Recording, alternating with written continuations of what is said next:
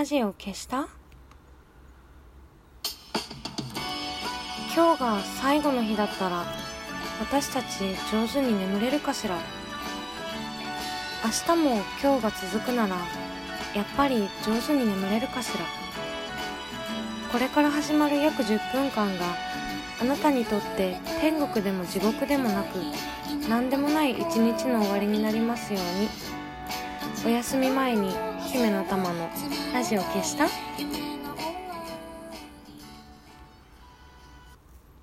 こんばんは姫の玉のラジオ消した？この番組はラジオトークからいつかのどこかのあなたにお送りしております。今あの東洋町にある古書と魚マーブルさんっていうあの本が売ってる飲み屋さんに行って帰ってきたところで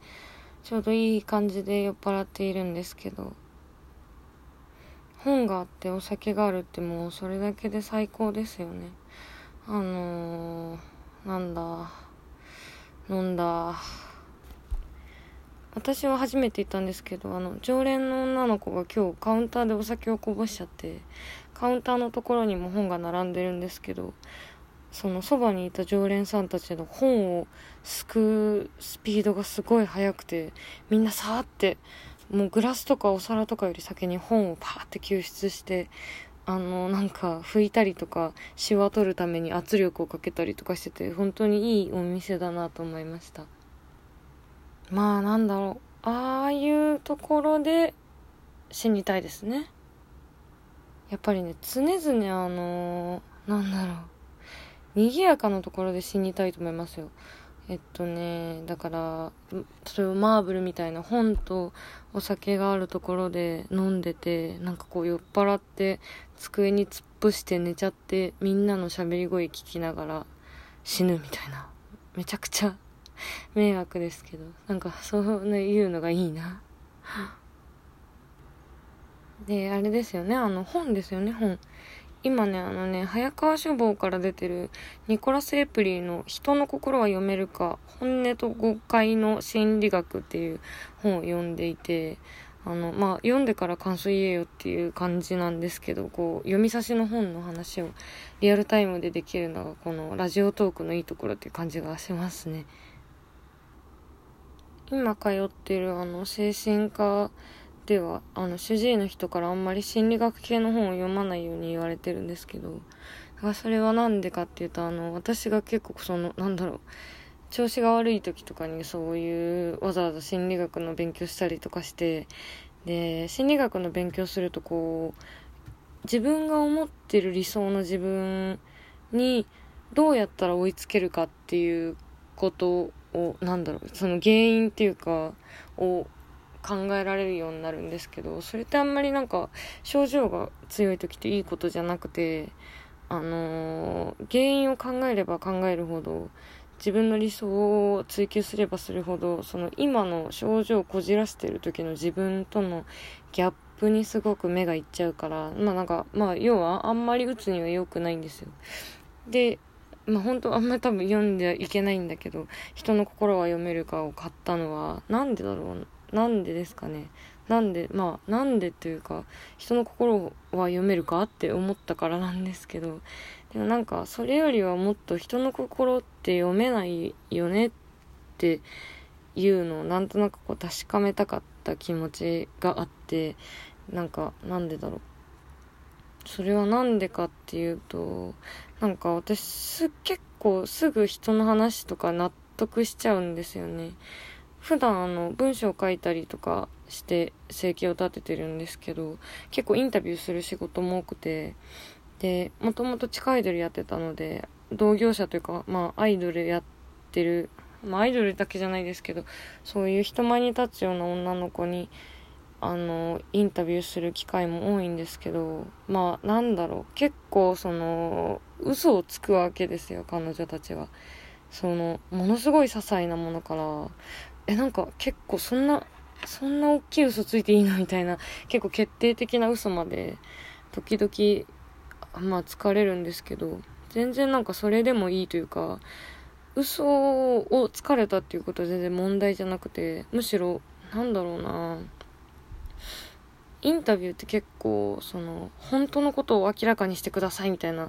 ことを言う人がたまにいるけどあ分かりづらい話し方しちゃった。だからそのなんだろう話題になってる人にインタビューしてなんかその真相を探ってくださいみたいなことを言ってくる人いるけど私は全然そういうの興味なくてアイドルの子が来てでその場で今日私に嘘をついたっていうことの方が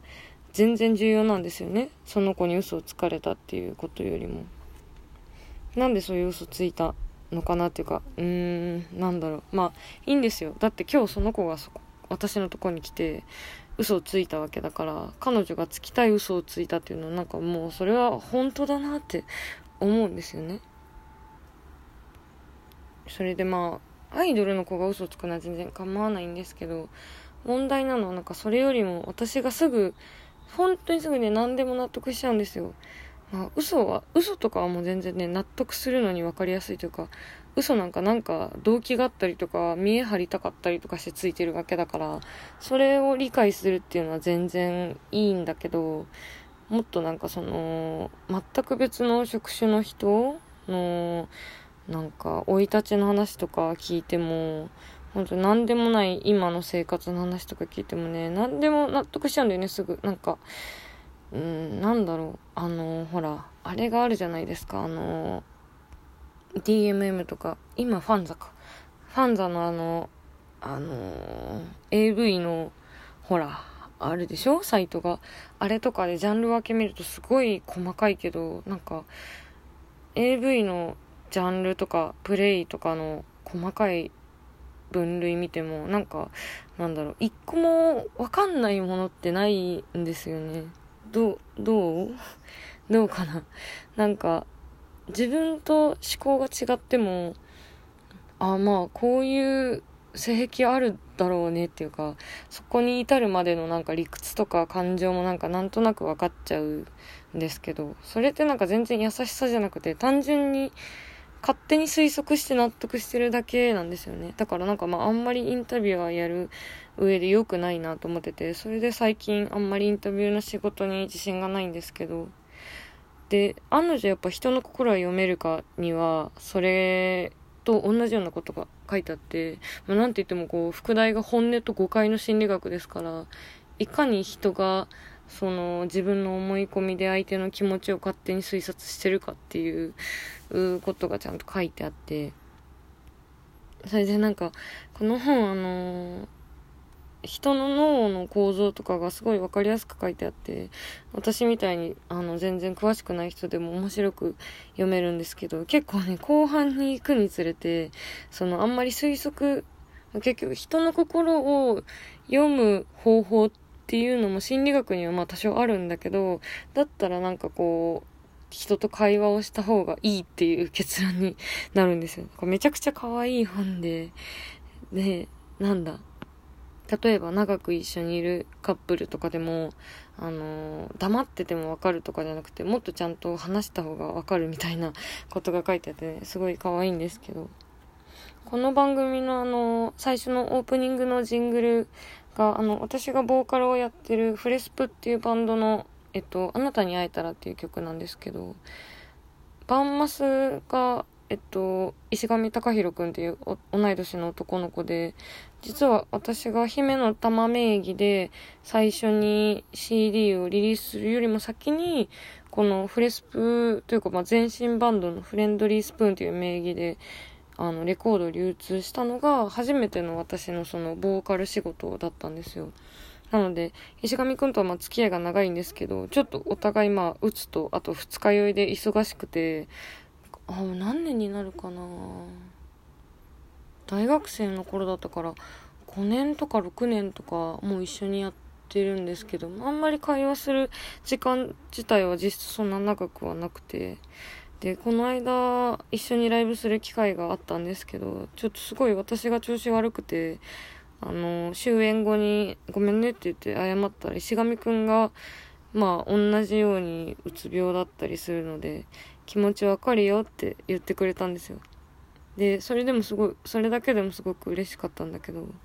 気持ちわかるよって言ってってからすぐ気持ちわかんないって言ってて、気持ちわかるとか言ってくるやつ全員ぶち殺したいって言ってて、なんか別に全然気持ちわかるよって言ってくれただけで嬉しかったから全くぶち殺す必要はないんだけど、でもまあそれが誠実だなって思うし、人の心は読めるかっていうのも結局なんかそういうことなんですよね。わかるって勝手に思わないでもっといっぱい会話した方がいいのだと思うし、なんかそれはインタビュアーにとってもこう救いがあるなと思うんですよね。で、あんまり 仕事のことばっかり考えるのも良くないけど、なんか、うん、今周りに楽しい人たちがたくさんいるからもっと会話したいなーって、うん、思いました。ラジオトークは一方的に話してるけど。ね、今日はどんな日を過ごしたのか、な？聞きたいですよ、私も さあ、じゃあ、そろそろラジオを消して、おやすみなさい。良い週末、良い1週間を。またね。